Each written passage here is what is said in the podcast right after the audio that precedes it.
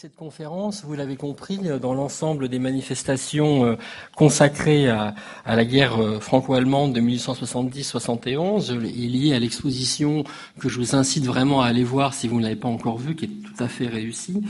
donc, l'idée, c'est de rappeler qu'un événement donc, comme cette guerre peut être aussi étudié sur un plan culturel, tout simplement parce que cette guerre a profondément modifié la perception euh, que la France et l'Allemagne avaient chacune l'une de l'autre. Donc, prendre ce biais culturel pour étudier euh, un événement euh, comme cette guerre 70-71, à mon avis, est tout à fait justifié.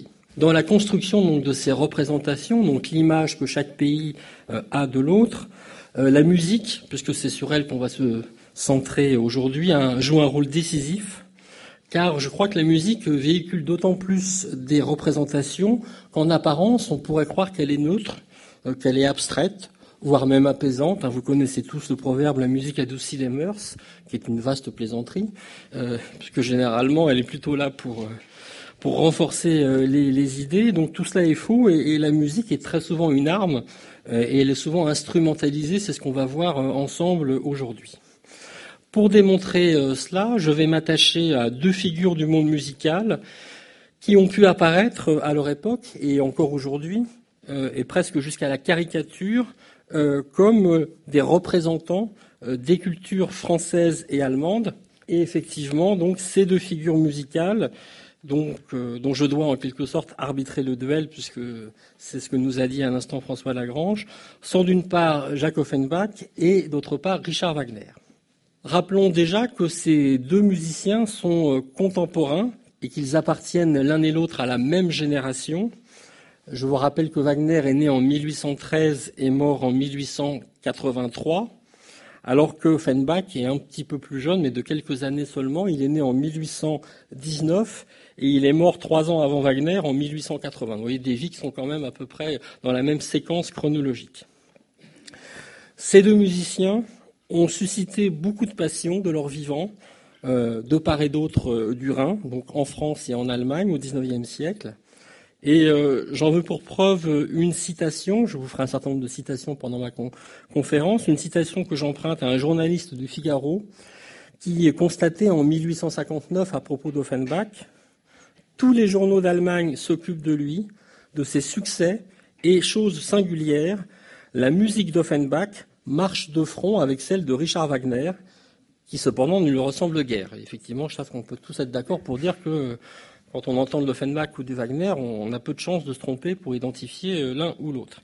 Mais vous voyez que ce rapprochement, euh, ce journaliste euh, entre les deux musiciens, ce journaliste le fait en 1859, et finalement ce rapprochement, et c'est aussi ce qui m'a un peu guidé dans le choix du sujet, il est relativement fréquent au XIXe siècle, hein, euh, on a euh, un certain nombre de journalistes, de critiques, euh, d'écrivains qui mettent les deux hommes sur le même plan, enfin qui en tout cas les rapprochent, un petit peu comme si ces deux hommes, ces deux musiciens, ces deux créateurs représentaient en quelque sorte les deux bouts du spectre musical, hein, comme si au, sein du champ de la musique, ils étaient chacun à une extrémité. L'exemple d'ailleurs le plus connu de celui qui a rapproché Wagner et Offenbach, c'est euh, Nietzsche, donc le philosophe euh, allemand Nietzsche, qui, euh, vous le savez sans doute, s'est servi d'Offenbach et d'ailleurs de Bizet également pour entériner sa rupture avec Wagner, puisque vous le savez, au départ, il était un grand admirateur et puis à un moment, il a rompu avec Wagner et donc il a utilisé Offenbach pour justifier cette rupture. Donc, ce qu'on va faire ensemble cet après-midi, c'est étudier ce qu'on pourrait appeler une réception croisée, c'est-à-dire la réception en Allemagne de la musique d'Offenbach et la réception en France euh, de la musique de Wagner. Et j'ai pris grosso modo comme borne de mon étude deux dates, 1860 et 1876, qui ont l'intérêt de bien enserrer euh, la guerre de 70-71 et qui correspondent à des moments importants dans cette réception croisée. 1860, euh, c'est l'année de la naturalisation d'Offenbach, puisqu'Offenbach est d'origine allemande, mais il a été naturalisé français. Et puis, on le verra, c'est aussi euh, l'année de l'échec d'une série de concerts que Wagner donne à Paris au théâtre italien. De l'autre côté, 1876, c'est l'année du premier festival de Bayreuth, hein, qui est bien sûr une date très importante dans l'histoire de la musique wagnérienne. Et c'est aussi d'ailleurs pour Offenbach le moment où il va faire un voyage très intéressant aux États-Unis, parce qu'on l'a invité à, pour le, centenaire de l'indépendance américaine, donc l'exposition de Philadelphie. Et je vous signale ça au passage, Offenbach a ramené des États-Unis un livre qui a été euh, réédité, ça s'appelle Souvenir d'un musicien en voyage. On le trouve assez facilement et c'est une lecture formidable sur l'Amérique à cette époque. Euh, Offenbach a tout vu. On voit que c'était vraiment, euh, au-delà d'un grand musicien, quelqu'un qui savait percevoir les réalités d'une façon extrêmement profonde et pertinente. Donc, 1860-1876, et je ferai en fait deux parties dans euh, ma présentation qui correspondent d'une part aux années 1860 et d'autre part aux années 1870, avec bien sûr la guerre au milieu, qui va, vous allez le voir, modifier beaucoup de choses. Donc, première partie, les années 1860, que j'ai appelé le temps des escarmouches, pour rester un petit peu dans un vocabulaire euh, militaire. Alors, au départ, on a deux musiciens allemands, comme je vous l'ai dit. Offenbach, qui est né à Cologne, Wagner, qui est né à Leipzig. Et ces deux musiciens allemands vont faire partie euh, des nombreux musiciens euh, donc, euh, allemands qui, dans la première moitié du XIXe siècle, vont venir à Paris. Paris qui est à l'époque, vous le savez bien, la capitale culturelle de l'Europe, et en particulier la capitale des spectacles. Donc, deux musiciens qui, parmi donc bien d'autres, vont venir chercher à Paris la reconnaissance qui leur permettra de faire une carrière internationale, puisque si on avait été en quelque sorte reconnu, sacré par le public parisien, euh, ça devenait une espèce de marque de fabrique qu'on pouvait utiliser euh, dans toute l'Europe et, dans le monde entier. Alors, donc, parmi tous ces musiciens euh, allemands qui viennent à Paris, on a des pianistes, par exemple Kalkbrenner ou Rosenheim, des violonistes, Urhan, des éditeurs de musique, Schlesinger ou Brandus. Schlesinger, rappelez-vous, c'est le modèle d'un des personnages de l'éducation sentimentale de Flaubert. Tous ces hommes qui gravitent autour de la musique viennent à Paris notamment parce qu'ils savent qu'à Paris, ils vont bénéficier de la réputation flatteuse dont jouit leur pays d'origine en matière de musique. Donc à Paris, on a bien sûr des musiciens italiens, hein, pensez à Rossini, euh, mais on a aussi effectivement beaucoup de musiciens allemands je citais Flaubert tout à l'heure, mais pensez aussi au cousin Ponce, hein, Balzac. Euh, on a beaucoup de musiciens allemands qui donc capitalisent sur cette euh, réputation qu'a l'Allemagne d'être le pays de la musique. Et par exemple, c'est à Paris, dans cette première moitié du XIXe siècle, qu'on peut entendre, dans des interprétations absolument fabuleuses, les symphonies de Beethoven. Wagner lui-même disait que c'était la Société des conservatoires de Paris qui interprétait le mieux les symphonies de Beethoven, qui représentaient pourtant la forme de musique la plus compliquée, j'allais dire la plus allemande. Donc vous voyez aussi, il faut un peu se méfier des idées reçues, hein, puisque Wagner dit si vous voulez bien entendre Beethoven, allez, euh, allez à Paris et allez donc notamment dans cette magnifique salle du conservatoire. C'est là qu'avaient lieu ces fameux concerts de la Société des concerts de conservatoire, euh, la première euh, société d'orchestre en France, où on entendait tellement bien Beethoven. En France, euh, les euh, musiciens allemands sont perçus de façon très positive et euh, Wagner va bénéficier bien sûr de cet a priori. Mais si la musique allemande est prisée en France, on a oublié un phénomène qui en est en quelque sorte son pendant, à savoir le fait que la musique française est à l'époque très appréciée en Allemagne. Et quand je parle de musique française, je parle avant tout de répertoire lyrique puisque les Français sont plutôt euh, des compositeurs euh, d'opéra, d'opéra comique, pas tellement des symphonies, ça viendra plus tard. Mais donc tout ce répertoire lyrique français qu'on commence un peu à redécouvrir est à l'époque très apprécié en Allemagne. Hein. Des compositeurs comme Aubert, comme Herold, comme Halévy, et puis dans la génération suivante, Gounod ou encore Ambroise Thomas Bizet font vraiment, euh, si je puis dire un peu trivialement, des cartons sur les scènes allemandes. Hein, vous savez que par exemple le Fausse, qui en, Allemagne qu'on appelle euh, Margaret plutôt en, mettant en avant euh, le, personnage féminin, c'est vraiment quelque chose qui, compte parmi les opéras les plus, les plus représentés en Allemagne. Et je vais prendre un premier exemple qui va un peu nous sortir de d'Offenbach et de Wagner, mais c'est important de mettre en place ce, ce contexte avec une œuvre que vous connaissez sans doute tous, au moins de nom, qui est le postillon de Longjumeau.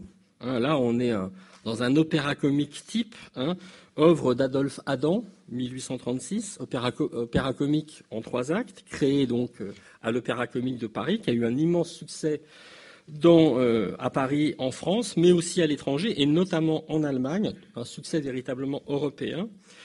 Le morceau le plus célèbre du postillon de Longjumeau, c'est la fameuse ronde du postillon.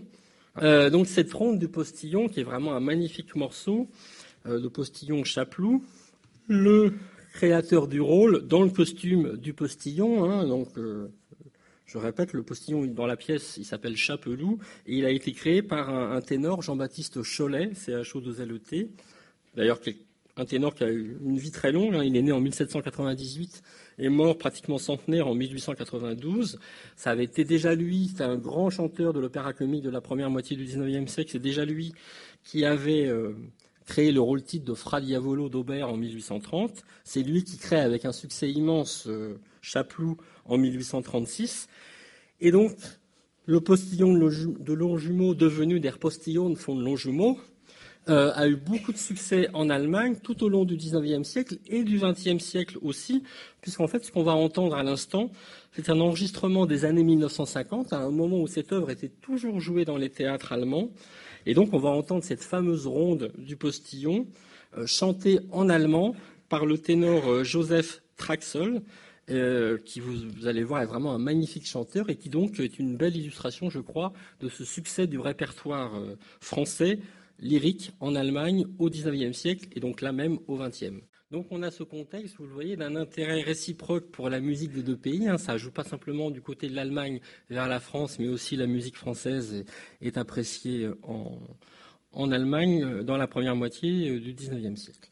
Alors face à Paris, puisque je vous disais, là, j'étais parti un peu sur tous ces musiciens allemands qui viennent faire carrière ou tenter de, de trouver un statut international en se produisant à Paris. Donc face à Paris, Offenbach et Wagner vont avoir des stratégies euh, différentes.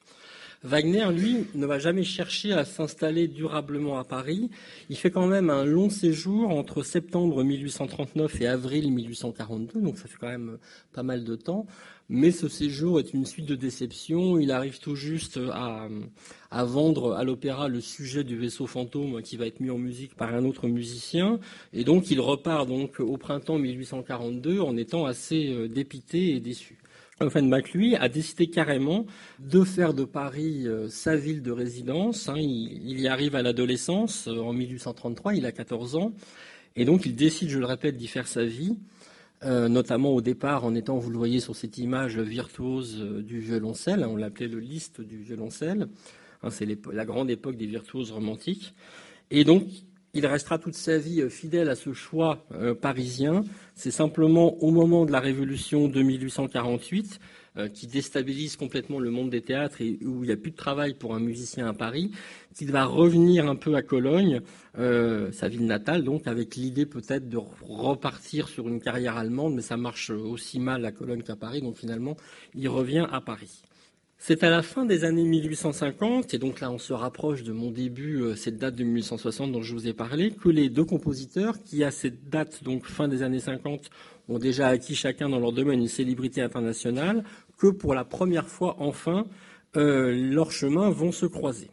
En effet, Wagner, à l'automne 1859, s'est à nouveau euh, installé à Paris, et surtout, il a obtenu de Napoléon III parce que c'est vraiment l'empereur qui a pris la décision, euh, la possibilité euh, que l'opéra crée la version française de son Tannhauser, qui avait été créé en allemand à Dresde en 1845.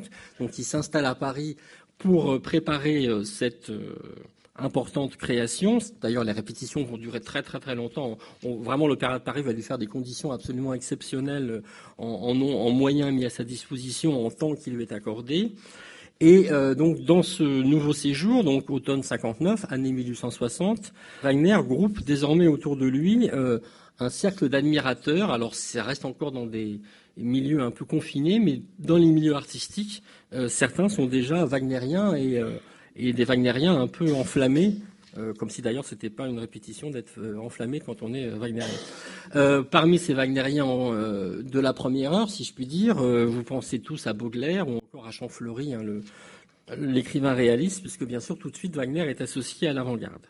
Euh, Pour essayer de toucher un public plus large, Wagner va organiser en janvier et février 1860 trois concerts de sa musique donnés au théâtre italien. Euh, c'est la salle Ventadour. D'ailleurs, cette salle, moins la partie supérieure, elle existe toujours, hein, tout près de l'avenue de l'Opéra. C'est devenu une banque dès le 19e siècle, dès 1878, mais euh, de 1840 à 1878, c'était le théâtre italien de Paris.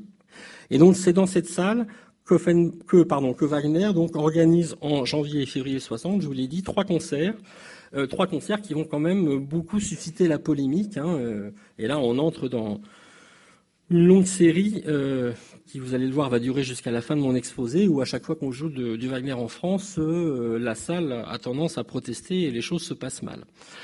donc, ces trois concerts donnent lieu à toute une polémique au moment des concerts, mais aussi dans la presse et notamment Berlioz, qui pourtant est a priori un novateur, mais qui voit en Wagner un, rival potentiel et qui a toujours eu des rapports assez ambigus avec euh, Wagner. Berlioz, qui euh, tient le feuilleton musical du journal des débats, ce qui est vraiment euh, une position très très importante dans la presse et dans le monde musical, euh, Wagner va faire des comptes rendus mi-raisin sur ses concerts et surtout il va développer la notion qui va ensuite beaucoup coller un, peu au basque de Wagner, la notion de musique de l'avenir attachée à Wagner. Un Wagner serait donc le grand prêtre de la musique de l'avenir.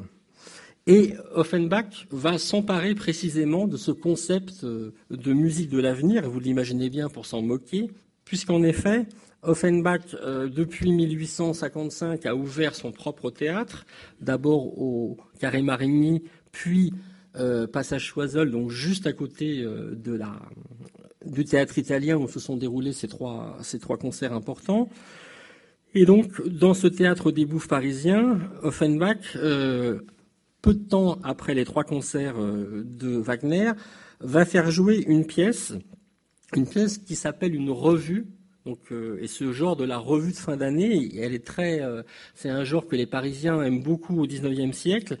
Normalement, ce sont des pièces qu'on joue en décembre et où, en fait, sur le mode comique, on fait la revue de l'actualité de l'année qui s'achève, donc revue anecdotique, et notamment beaucoup revues qui portent sur le théâtre, sur la musique. Donc, c'est un peu une sorte de méta-discours. Une euh, caricature assez amusante. Je lis la, la légende, Monsieur Offenbach allant chercher 1859 qu'on avait déjà mis depuis deux mois au panier, hein, ça veut dire en fait qu'Offenbach, il a fait une revue mais décalée par rapport à la date habituelle euh, des revues. Il a fait ça en fait parce que son théâtre était dans une passe un peu compliquée, il fallait vite monter une pièce euh, et donc il a, fait une revue. Et donc cette revue euh, d'Offenbach créée de façon décalée, donc à l'époque du carnaval, hein, février, eh bien ça va être ce qu'on appelle le Carnaval des revues, hein, c'est le nom qu'Offenbach va donner à cette revue, qui est créée le 10 février 1860 au théâtre des Bouffes parisiens. Alors, pourquoi je vous parle du Carnaval des revues, qui est certainement une des œuvres d'Offenbach les moins connues?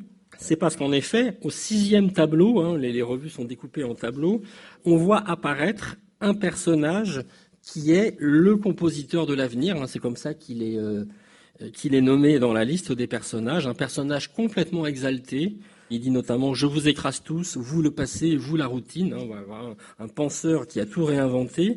Et ce compositeur de l'avenir, qui est bien sûr euh, une façon de railler euh, non seulement la musique, mais même la personnalité de Wagner, euh, fait exécuter donc durant ce sixième tableau une marche des fiançailles complètement assourdissante, et puis ensuite chante une tyrolienne de l'avenir, hein, complètement extravagante, interprétée par un, chanteur qui s'appelait Bonnet. Il a le front euh, large de tous les grands créateurs, de tous les génies, les cheveux euh, échevelés. Voilà, c'était cette figuration de Wagner. Il ressemble, il s'est pas fait la tête de Wagner proprement dite, mais il s'est fait, il s'est fait la tête du compositeur de l'avenir. Euh, je cite un critique qui parle, je cite, d'une spirituelle critique du représentant extra-allemand et extra-romantique de la musique de l'avenir. Donc ce représentant extra-allemand et extra-romantique, c'est bien sûr Wagner.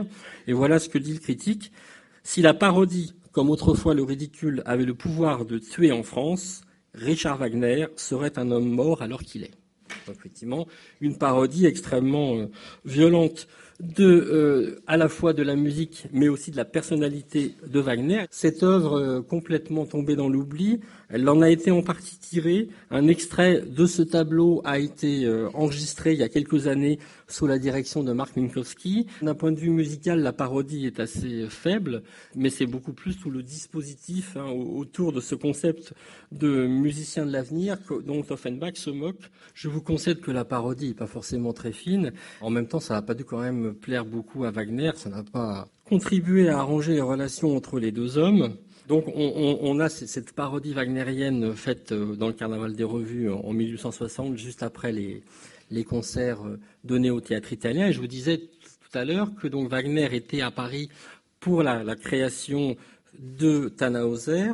Cette création, elle a lieu en mars 1861. Ce que je vous montre là, c'est l'affiche de la veille de la création qui a eu lieu le 13 mars 1861. Hein, vous voyez, première représentation Tannhauser. Vous voyez d'ailleurs au-dessus début de Monsieur Niemann, hein, puisqu'on avait carrément engagé un, chanteur euh, un, ténor particulier pour cette, euh, pour cette création, donc opéra en trois, en trois actes et quatre tableaux de Monsieur Richard Wagner. Et en fait, au moment donc où euh, a lieu cette euh, création, qui va être une chute retentissante, hein, vous le savez, c'est un phénomène bien connu. On reproche notamment à Wagner de, ne pas avoir mis le ballet au bon endroit, donc ça a été vraiment très compliqué. Il y a eu quelques représentations, mais sifflées d'une façon terrible. Au même moment, en fait, Offenbach, qui euh, de toute sa vie n'a pratiquement jamais eu de rapport avec l'Opéra de Paris parce qu'il était considéré comme un musicien euh, trop peu important pour ça, il faisait quand même, il se faisait jouer quand même à l'opéra puisqu'il faisait jouer depuis quelques mois un ballet qui s'appelle Le Papillon, qui est d'ailleurs un ballet magnifique. Hein, on peut en trouver euh, la musique en, CD. Je vous incite à l'écouter. Et si vous regardez donc le bas de l'affiche, vous voyez donc en dessous de Tannhauser, il y a marqué en attendant le papillon. Et si vous regardez bien, on a le nom d'Offenbach en tout petit, euh, tout au bout de la ligne. Et je crois que c'est la seule affiche du 19e siècle sur laquelle on est à la fois le nom de Wagner et le nom d'Offenbach en même temps. Euh, mais donc, il est sûr que le fait que euh, Offenbach étant en quelque sorte dans les parages de l'opéra à travers son, ballet au moment de cette chute de Tannhauser qui a beaucoup meurtri Wagner, là encore, là, le pauvre Offenbach n'y était pour rien, mais ça n'a pas arrangé leur relation. Donc Wagner en France, c'est compliqué, hein, et, l'échec de, Tannhauser euh, l'illustre de façon extrêmement violente et extrêmement euh, marquante. Euh, par contre, Offenbach en Allemagne, ça se passe très bien, puisque quelques mois plus tard, on est toujours en 1860, donc Offenbach visite Berlin avec la troupe des bouffes parisiens. D'ailleurs, les bouffes parisiens étaient déjà allés à Berlin en juillet 1858, où ils avaient déjà joué le répertoire d'Offenbach en français, bien sûr. Et euh, à partir de la fin de l'année 1859, vous voyez ces années 59-60 euh, sont vraiment déterminantes. À la fin donc de l'année 59, euh, on avait commencé à jouer en allemand à Berlin et dans toute l'Allemagne son répertoire. Et en juin 1860, donc quelques mois après le carnaval de revue, après le Tannhauser, Offenbach vient lui-même diriger à Berlin la première berlinoise d'Orphée aux Enfers, donc traduit, ce qui donne Orpheus in der Höhle. Donc là, vous avez un frontispice d'un album de danse euh, avec des danses tirées donc d'Orphée. Euh, au passage, d'ailleurs, euh, la traduction d'Orphée aux Enfers en allemand à Vienne et ensuite depuis, c'est plutôt Orpheus in der Unterwelt. Hein, c'est ce, titre, Orpheus in der Höhle, ça, va être uniquement pour cette création berlinoise. je viens de parler de Vienne parce qu'en effet, euh, on est au moment où, les œuvres d'Offenbach se répandent très largement dans le monde germanique, donc en allemand. Et en fait, la ville où vraiment Offenbach remporte le plus grand succès, c'est Vienne, euh, là où elle euh, en fait rencontre une sorte d'écho avec une tradition viennoise d'œuvres déjà chantées qu'on appelle les Possum mit Gesang, donc en quelque sorte des vaudevilles avec air chanté, avec des, des, auteurs comme Raymond und Nestroy, qui sont d'ailleurs encore de nos jours très connus à Vienne, très joués, mais qui ne sont pas joués en dehors de l'Autriche. Donc en fait, Vienne, c'est vraiment la capitale allemande, euh, si je puis dire, euh, d'Offenbach. D'ailleurs, vous voyez là qu'on retrouve cette opposition entre Vienne, entre l'Autriche et Berlin, la Prusse, hein, qui va être centrale dans l'histoire de l'Allemagne à cette époque et qui, vous le savez, va se terminer par la victoire euh, de la Prusse, autour de laquelle va se créer l'Empire allemand. Donc, Offenbach, sa véritable capitale allemande, c'est Vienne. Il y va très régulièrement. Il y vient d'ailleurs monter les versions viennoises de ses œuvres. Parfois d'ailleurs, il rajoute des morceaux. Et donc, les versions allemandes, en langue allemande, des œuvres d'Offenbach sont des versions viennoises et non pas berlinoises. Sauf qu'ensuite, c'est ces versions qu'on va jouer dans l'ensemble de l'espace germanique. Et après Vienne, Berlin est vraiment bel et bien pour lui la ville germanique la plus importante. Il s'y rend régulièrement, moins fréquemment qu'à Vienne, mais il s'y rend quand même. Par exemple, en 1868, il vient diriger la 200e représentation de. Pariser Leben, c'est bien sûr la vie parisienne. Euh, et euh, à, Berlin, son théâtre, c'est le Friedrich Wilhelms Städtisches Theater. Euh, et par exemple, lorsqu'il vient en 1868 euh, diriger donc la 200e euh, représentation de la vie parisienne, eh bien, le rideau du théâtre, le rideau donc euh, devant la scène, est entièrement décoré par un immense portrait d'Offenbach avec son très célèbre lorgnon. Donc, vous voyez, c'est vraiment une star en Allemagne, aussi bien à Berlin, aussi bien qu'en France. Et d'ailleurs, euh, je reviens un instant sur l'image précédente, c'est à Berlin, euh, qui est l'éditeur musical d'Offenbach pour toute l'Allemagne. Vous le voyez en bas, en noir, c'est la maison Bott Bock hein, qui euh, édite les versions allemandes des œuvres d'Offenbach, aussi bien pour Vienne, pour Berlin, que pour l'ensemble du monde germanique.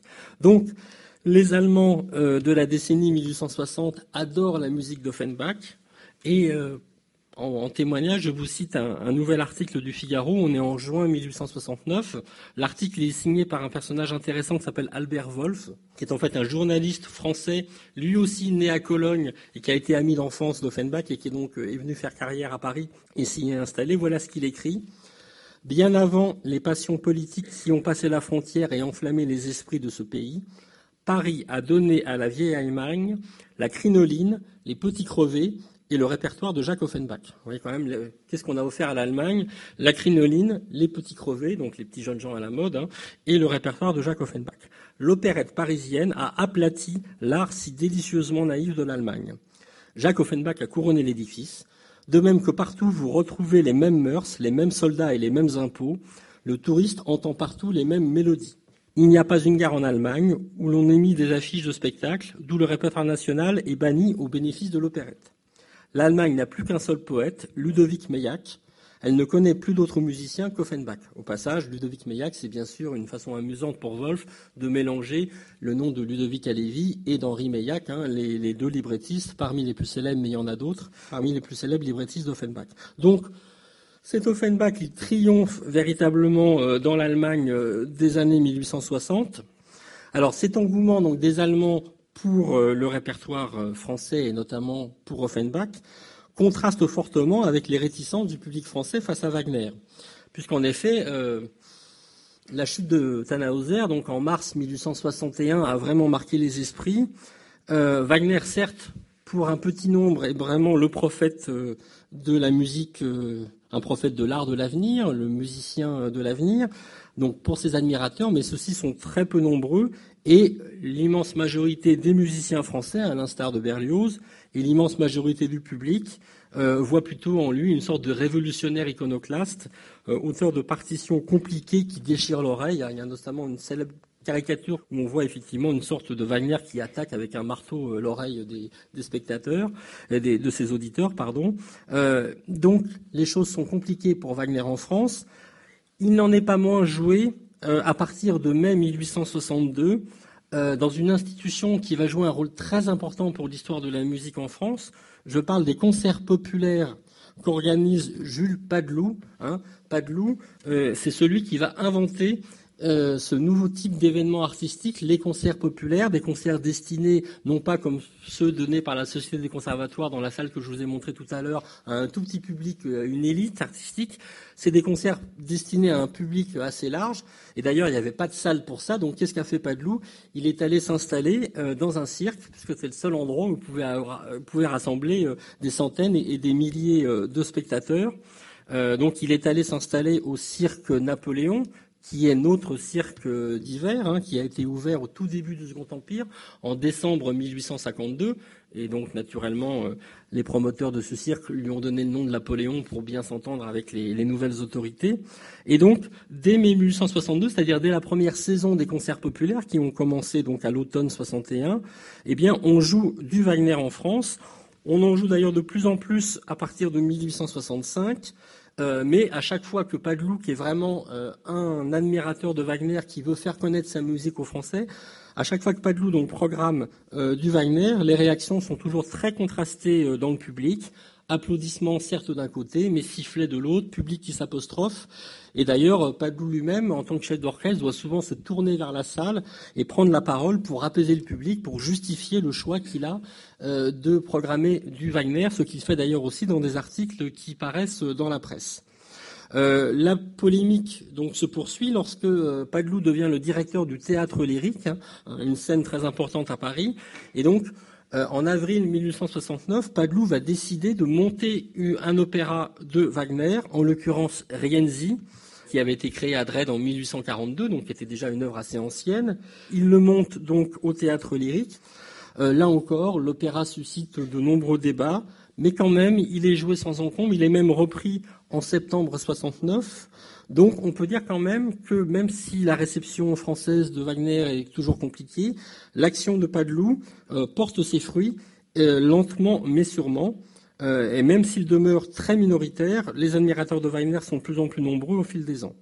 D'ailleurs, j'en prends un exemple, le jeune peintre Basile est allé voir la première de Rienzi et dans, dans sa correspondance, je cite, il estime que l'opéra, et je cite, en somme, l'œuvre de jeunesse d'un homme de génie, fin de citation, et donc on a de plus en plus de, euh, Français qui se laissent tenter par euh, Wagner. Alors, s'il y en a un qui se laisse pas tenter, c'est bien Offenbach qui reste sur ses positions hostiles. En août 69, euh, par exemple, Wagner, Offenbach va envoyer un petit article au journal du Figaro, qui était vraiment son journal favori, c'est pour ça que je vous le cite beaucoup. Et voilà ce qu'il écrit en parlant de Wagner, parce que le Figaro faisait un peu une enquête sur les goûts des, musiciens. Et pour vous résumer mon opinion en quelques mots, Wagner serait le plus grand de tous les musiciens s'il n'avait été précédé par Mozart, Gluck, Weber, Beethoven, Mendelssohn, etc. Le plus spirituel, le plus fraîchement mélodiste si Herold, Halévy, Aubert, Boieldieu, etc. n'avait jamais vécu. Son génie serait incomparable s'il n'avait eu pour contemporain Meyerbeer et Rossini. Sa musique, en révolte ouverte avec le suffrage universel, et aussi avec le goût des délicats, peut ainsi être définie la musique irréconciliable. L'avenir l'amnistiera-t-il Donc vous voyez qu'Offenbach reste vraiment sur ses positions. Et d'ailleurs, l'article se termine euh, en sollicitant Wagner, qui est invité par euh, le Figaro, je cite, à dire son opinion sur Maître Jacques, fin de citation. Et vous allez voir que l'auteur de la tétralogie ne va pas tarder a donné à son tour son opinion sur Offenbach avec beaucoup d'éclat. Et là, j'en viens à ma deuxième partie, donc après 1870, l'affrontement.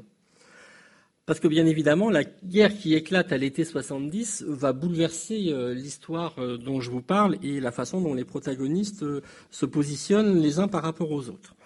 Avec cette guerre, Offenbach est dans une position délicate car il est écartelé entre son pays d'origine et son pays adoptif. Euh, et d'ailleurs, en août 1870, au début de la guerre, euh, la presse allemande l'accuse de composer des chants contre l'Allemagne, donc d'être euh, traître à son pays d'origine.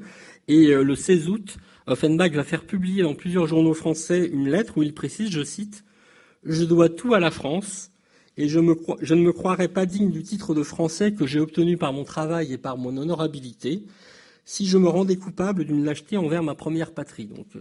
Il affirme bien que jamais il n'écrira contre l'Allemagne, mais qu'il est bien du côté des Français euh, dans ce conflit. Wagner, vous l'imaginez, est dans une toute autre position. Alors, Wagner a plus ou moins abandonné à cette époque de sa carrière l'idée de conquérir Paris, où il a d'ailleurs fait son dernier séjour euh, en 1867 pour venir visiter l'exposition universelle. Et naturellement, il est comblé par la victoire de l'Allemagne. Euh, et pour célébrer cette victoire, il écrit d'une part une ode à l'armée allemande devant Paris, An der Deutsche Air for Paris, et aussi une marche impériale, hein, Kaiser March. Donc, euh, il met sa musique, euh, il met sa plume musicale au service des vainqueurs. Mais surtout, et c'est ce qui va nous occuper euh, nous précisément dans ce duel entre Offenbach et Wagner, en octobre 1870, donc pendant le siège de Paris, Wagner va écrire un livret, puisque vous savez que Wagner écrivait aussi bien ses livrets, il était autant écrivain que musicien.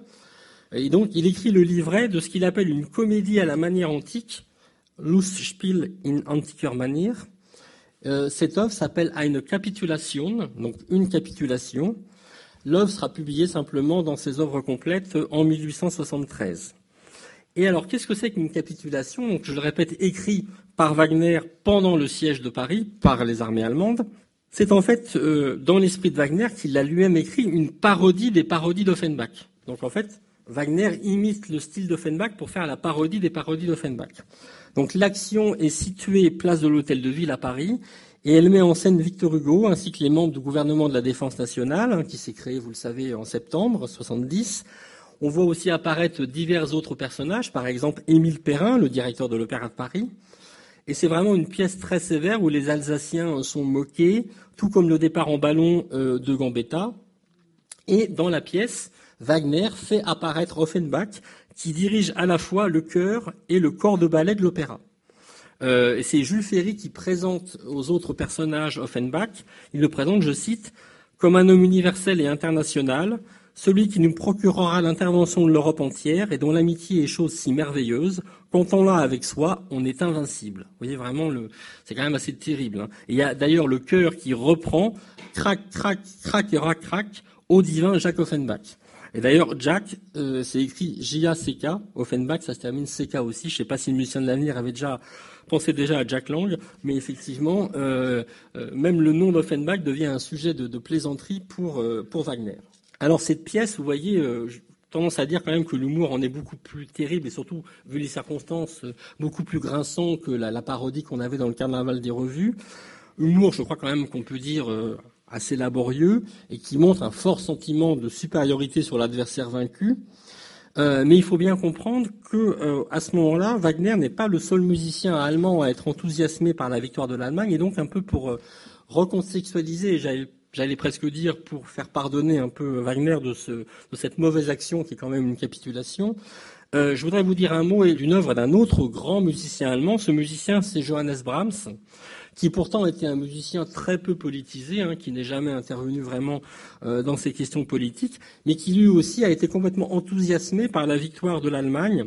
Brahms est encore assez jeune, hein, il est né en 1833, et euh, donc il a une quarantaine d'années, même pas, et euh, il va composer euh, une œuvre pour baryton, chœur et orchestre à la gloire de son pays, à la gloire donc de la nation euh, qui a battu la France. Cette œuvre, c'est le Triomphe Lied, Hein, donc Chant de triomphe, opus 55.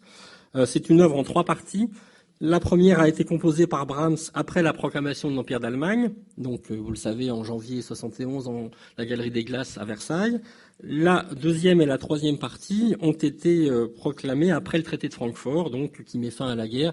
Vous le savez dans quelles conditions Le 10 mai 71. L'œuvre est dédiée, je cite, à Sa Majesté l'Empereur d'Allemagne Guillaume Ier, et d'ailleurs, Brahms avait aussi pensé dédier cette œuvre également à Bismarck. Finalement, il ne l'a dédiée euh, qu'au souverain. Le texte du Triomphe Lied, comme euh, vous l'apercevez euh, sur ce frontispice de partition, est tiré de la Bible, du livre de l'Apocalypse qui prédit la chute de Babylone. Et donc là, on voit clairement que Babylone est assimilée à Paris, hein, la ville de tous les péchés. Euh, l'œuvre a été créée pour la première partie en avril 71 à l'occasion du concert du Vendredi Saint à la cathédrale de Brême. Hein. C'est l'idée aussi que l'Allemagne est la nation élue et qu'on a battu la France parce que Dieu était avec nous. Et ce concert donc du Vendredi Saint euh, en avril 71 était donné, je cite, en mémoire de ceux qui sont tombés en combat. Donc c'était vraiment un combat, un, concert, pardon, euh, dédié à la mémoire euh, des morts allemands de la guerre. Pour ce qui est des trois parties complètes, euh, l'œuvre a été créée en juin 72 au théâtre de Karlsruhe. Ce triomphe Lied a été vraiment beaucoup joué à partir de 71-72 dans tout le monde germanique jusqu'à la Première Guerre mondiale. Puis il est ensuite tombé dans l'oubli, hein, même à l'époque nazie, on l'a pas repris. Vous savez que les nazis préféraient beaucoup Wagner à, Brahms. Très belle œuvre, mais effectivement une œuvre complètement idéologique. Hein, qui marque le, triomphe voulu par Dieu des Allemands sur ces Français dégénérés et frivoles. Je précise, parce que je vous parle de réception croisée, qu'à l'époque, Brahms est très très peu connu en France. Hein. On l'a joué pour la première fois, j'ai regardé ça en 1868, donc juste avant la guerre. Euh, et c'est sa musique de chambre qu'on a commencé à découvrir. La guerre va constituer un coup d'arrêt dans cette euh, découverte du répertoire de Brahms. il y aura Sa musique symphonique sera un petit peu jouée dans les années 70, mais euh, perçue de façon un peu négative. Hein. Padelou, notamment, lui aussi, va faire découvrir Brahms comme il se bat pour Wagner. Euh, et même à la mort de Brahms en 1897, euh, il ne sera pas encore reconnu en France comme un grand musicien. C'est vraiment le XXe siècle. C'est au XXe siècle que les Français ont découvert Brahms. Alors j'en reviens à une capitulation de Wagner, qui quand même, euh, vous le voyez, est quelque chose de, très important pour notre sujet. L'œuvre, je vous l'ai dit, n'a été publiée qu'en 73 en Allemagne. Elle est connue en France à partir de 1876, donc le moment où vous allez voir je m'arrête à peu près. Euh, quand tout simplement un journal euh, va publier une traduction des principaux extraits de, cette œuvre euh, tout à fait sévère, voire même insultante par rapport aux Français et aux Parisiens assiégés, et naturellement la publication en français de la traduction d'une capitulation renforce les préventions contre Wagner, qui est désormais assimilé à Bismarck et à l'Empire allemand. Et d'ailleurs, Padelou lui-même, qui on l'a vu est pourtant un des principaux promoteurs de Wagner en France, se réfère à une capitulation quand, en août 1876, il refuse euh, d'aller au premier festival de Bayreuth, hein, puisque en août 76, il écrit à un ami euh, pour justifier sa décision de ne pas se rendre au premier festival de Bayreuth. C'est pour moi un véritable chagrin de ne pas assister à l'aventure d'une œuvre d'un des rares musiciens de, de génie de notre époque. Mais pourquoi diable s'est-il fait vaudevilliste? Hein, donc par référence au livret d'une capitulation. Euh, quand même, c'est Cosima Wagner elle-même qui avait invité Padelou à venir à Bayreuth, et donc Padelou, par patriotisme, refuse. Qu'est-ce qui se passe après 70 rapidement pour, euh, pour euh, avancer dans notre propos? Concernant la guerre et ses effets en, en, matière musicale, il est sûr que la guerre franco-prussienne, franco-allemande, a eu des répercussions sur la domination qu'avait Offenbach aussi bien en France qu'en Allemagne juste avant. Et Offenbach, vous le savez bien, a dû euh, changer sa manière pour maintenir son succès. Hein, même si sa carrière se poursuit, il hein, ne faut pas imaginer qu'Offenbach se limite au Second Empire. Ça, c'est encore une autre histoire, la création d'une autre idée reçue. Euh, mais juste après la guerre, euh, on accuse Offenbach en France d'avoir par sa musique amollit la race française, hein, je reprends les termes utilisés dans la presse à l'époque, et certains, et ils sont assez nombreux, l'accusent même d'être un espion à la solde de Bismarck, hein, en se référant à ses origines. Euh, et donc on a des attaques d'une violence extrême euh, dans l'immédiate après-guerre contre Offenbach, notamment euh, au moment de la création de cette œuvre merveilleuse qui est Fantasio, un opéra comique euh, en trois actes créé en janvier 72 à l'opéra comique. C'est la première création de l'opéra comique après la guerre et donc la presse s'étrangle. Comment le premier opéra euh, concret après la guerre, on le confie à un juif allemand qui est un traître. Et euh, je ne sais pas si vous avez eu l'occasion d'aller voir au Châtelet euh, Fantasio monté, remonté par l'Opéra Comique. Moi, j'ai trouvé que c'était un magnifique spectacle. Et en tout cas, on peut, le, on peut le, regarder sur Internet encore pendant un certain temps. Et donc, cette œuvre, qui est vraiment une œuvre très importante dans le répertoire offenbachien, qui annonce les contes d'Hoffmann, elle a été complètement massacrée par la critique parce qu'on l'a lu entièrement au prisme de la guerre. Et euh, il y a même un critique qui écrit que, en fait, dans le traité de Francfort, il y a une clause secrète qui oblige les directeurs de théâtre parisiens à jouer de la musique d'Offenbach. Euh, c'est bien sûr une plaisanterie, mais dans ce climat de l'après-guerre, dans le climat de la revanche, c'est véritablement assimiler la musique d'Offenbach à une sorte d'occupation allemande, c'est véritablement très très fort. Et ça se voit aussi, donc cette concurrence, euh, enfin ces reproches qui sont faits à l'égard d'Offenbach, ça se voit aussi à Vienne, euh, dont je vous ai dit que c'était la deuxième capitale offenbachienne après Paris, puisqu'en effet, en profitant de la déstabilisation d'Offenbach due à la guerre, euh, va se créer une école viennoise d'opérette qui va concurrencer le répertoire offenbachien. Et on, va la presse viennoise va saluer les opérettes écrites par des compositeurs viennois comme des victoires patriotiques contre l'opérette d'Offenbach. C'est notamment le cas avec la création en février 1871 d'une opérette de Johann Strauss qui s'appelle Indigo und die 40 Räuber, donc Indigo et les 40 voleurs, œuvre de Johann Strauss. Et euh, voilà ce que le journal satirique viennois Der Floh euh, écrit. Avant-hier est survenu un grand événement. La France a été battue. Pas la noble et grande France, mère des libertés. Non. La France libertine, celle du cancan et de la frivolité, la France de M. Jacques Offenbach. Elle a été touchée en plein cœur. Johann Strauss est l'Autriche personnifiée, et toute l'Autriche est dans son camp, bien consciente de cette manifestation sonore de l'austrianité à laquelle elle adhère avec ferveur. Donc vous voyez, hein, même dans les affaires d'opérette, on, voit le choc des nations, le choc des civilisations, et donc Johann Strauss apparaît comme celui qui a battu euh, Offenbach, de même que les armées euh, allemandes ont battu euh, l'armée française. Alors en fait, ça c'est ce qui est vraiment de l'ordre de l'immédiate après-guerre, puisque malgré cette réaction, euh, le répertoire d'Offenbach va continuer à être joué à Vienne. Et par exemple, dans la décennie 70, on compte encore une vingtaine de créations offenbachiennes. Donc, euh, les choses se sont tassées et Offenbach n'a pas tardé à, retrouver peut-être pas la, situation de domination qu'il avait, mais en tout cas une situation importante. Et même d'ailleurs, il euh, reprend ses voyages à Vienne après la guerre alors qu'au contraire, il ne va jamais vouloir revenir en Allemagne. Il reviendra simplement à la toute fin de sa vie en 79 pour aller se recueillir sur la tombe de ses parents à Cologne. Mais donc, il avait vraiment fait le vœu de ne jamais revenir en Allemagne après la guerre de, 70-71. Et si Offenbach continue à être joué euh, à Vienne, il continue aussi à être joué à Berlin. Par exemple, je vous ai parlé tout à l'heure du Friedrich euh, Wilhelm Städtisches Theater, qui est donc le théâtre berlinois euh, qui a un peu l'exclusivité du répertoire offenbachien. En 1873, on a encore 89 euh, soirées où on joue du Offenbach et en 79, 56 soirées. Donc vous voyez qu'il est toujours présent, là encore moins, mais les Berlinois n'ont pas renoncé à Offenbach. donc l'Allemagne se montre plus clémente à l'égard d'Offenbach dans la décennie 70 que la France envers Wagner. C'est vrai qu'il n'y a quand même pas l'équivalent d'une capitulation dans, dans, la balance, parce que bien évidemment, après 70, aucun théâtre, c'était déjà compliqué avant, mais aucun théâtre français ne veut jouer les opéras de Wagner, et donc c'est au concert seulement qu'on peut entendre sa musique. Et donc c'est à nouveau les concerts Padeloup qui vont reprendre cette tradition d'interprétation euh, d'œuvres de Wagner. Alors en octobre 72, Wagner avait voulu faire jouer euh, l'ouverture d'Orienzi, mais les musiciens avaient refusé, hein, en disant non, euh, pas question de jouer du Wagner. Euh, c'était peut-être encore trop tôt. Euh, c'est à partir de novembre 73 qu'on voit réapparaître Wagner dans les programmations de, des concerts Padeloup. Et comme avant-guerre, mais peut-être encore plus qu'avant-guerre, chaque audition d'un morceau de Wagner suscite des remous. Hein, et le maximum des troubles est atteint lors d'un concert dont j'aimerais vous parler un peu. C'est le concert du 29 octobre 1876.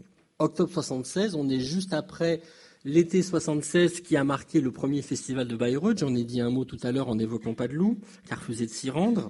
Il y a quand même une cinquantaine de Français hein, qui sont allés euh, assister à ce premier festival de Bayreuth, euh, qui a d'ailleurs suscité dans la presse française à la fois curiosité et dédain.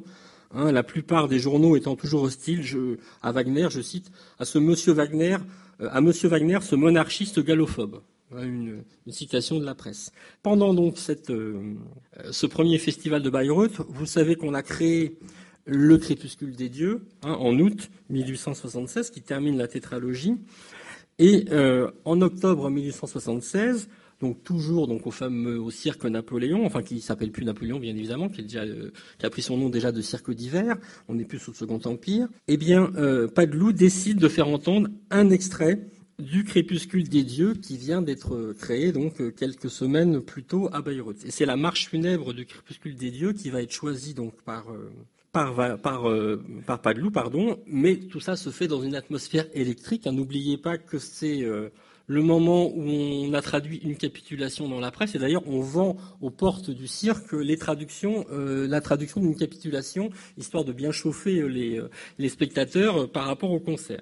Alors, je vous lis un extrait du Ménestrel, du journal musical de Ménestrel, qui rapporte ce concert. Nous allons enfin pouvoir juger un peu par nous-mêmes des splendeurs du théâtre de Bayreuth. La salle du cirque d'hiver allait nous donner un écho de ce caveau instrumental mystique inventé par M. Wagner. Nous étions en un mot conviés à l'audition d'un morceau de cette tétralogie des Nibelungen dont toute la presse européenne a fait tant de bruit il y a quelques mois. Nous allons entendre la marche du crépuscule des dieux. Quand enfin est venu le tour de la marche de Wagner, le calme a cessé et la tempête s'est déchaînée. De violents sifflets ont éclaté auxquels ont répondu des applaudissements non moins violents. Après une lutte acharnée de quelques minutes, une trêve a eu lieu et l'on a pu enfin commencer l'exécution du crépuscule des dieux qui a été écouté dans le plus grand silence. Donc quand même, on a au moins écouté la musique. Après ce morceau, les sifflets et les applaudissements ont recommencé de plus belle. Et je, cite à nouveau Albert Wolff, qui est pourtant peu euh, suspect de sympathie wagnérienne, et qui écrit à propos de ce concert son profond chagrin, je cite, non à cause de M. Wagner, mais pour cette grande et belle ville de Paris, qui se dit le centre de l'intelligence et accueille les œuvres de l'esprit par des sifflets avant de les entendre. D'ailleurs, à la suite de ce concert houleux qui a vraiment marqué les esprits, euh, Paglou va rester 30 euh, mois euh, sans programmer Wagner. Et puis petit à petit, les choses vont s'améliorer. Et vous savez que c'est à la belle époque, dans les années 1890, que la France va se convertir au wagnérisme. Hein. Pensez un peu à Madame de Guermantes allant assister à des représentations de Wagner à l'opéra, et ça deviendra même une forme de snobisme. Alors on en arrive à la toute fin. Quand Offenbach meurt en octobre 1880, bah, finalement la presse allemande signale sa disparition sans polémique particulière. Euh, par contre, deux ans et demi plus tard, à la mort de Wagner, en février 1883, euh, cette mort est saluée de façon beaucoup plus discordante par la presse euh, française. Je vous cite le ménestrel que je viens de citer à l'instant pour le concert de 76. Le ménestrel met en garde les compositeurs qui voudraient imiter Wagner. Je cite Richard Wagner, qui fut l'ennemi de la France et de l'art lyrique français, était dans son rôle. Sachons rester dans le nôtre. Fin de citation.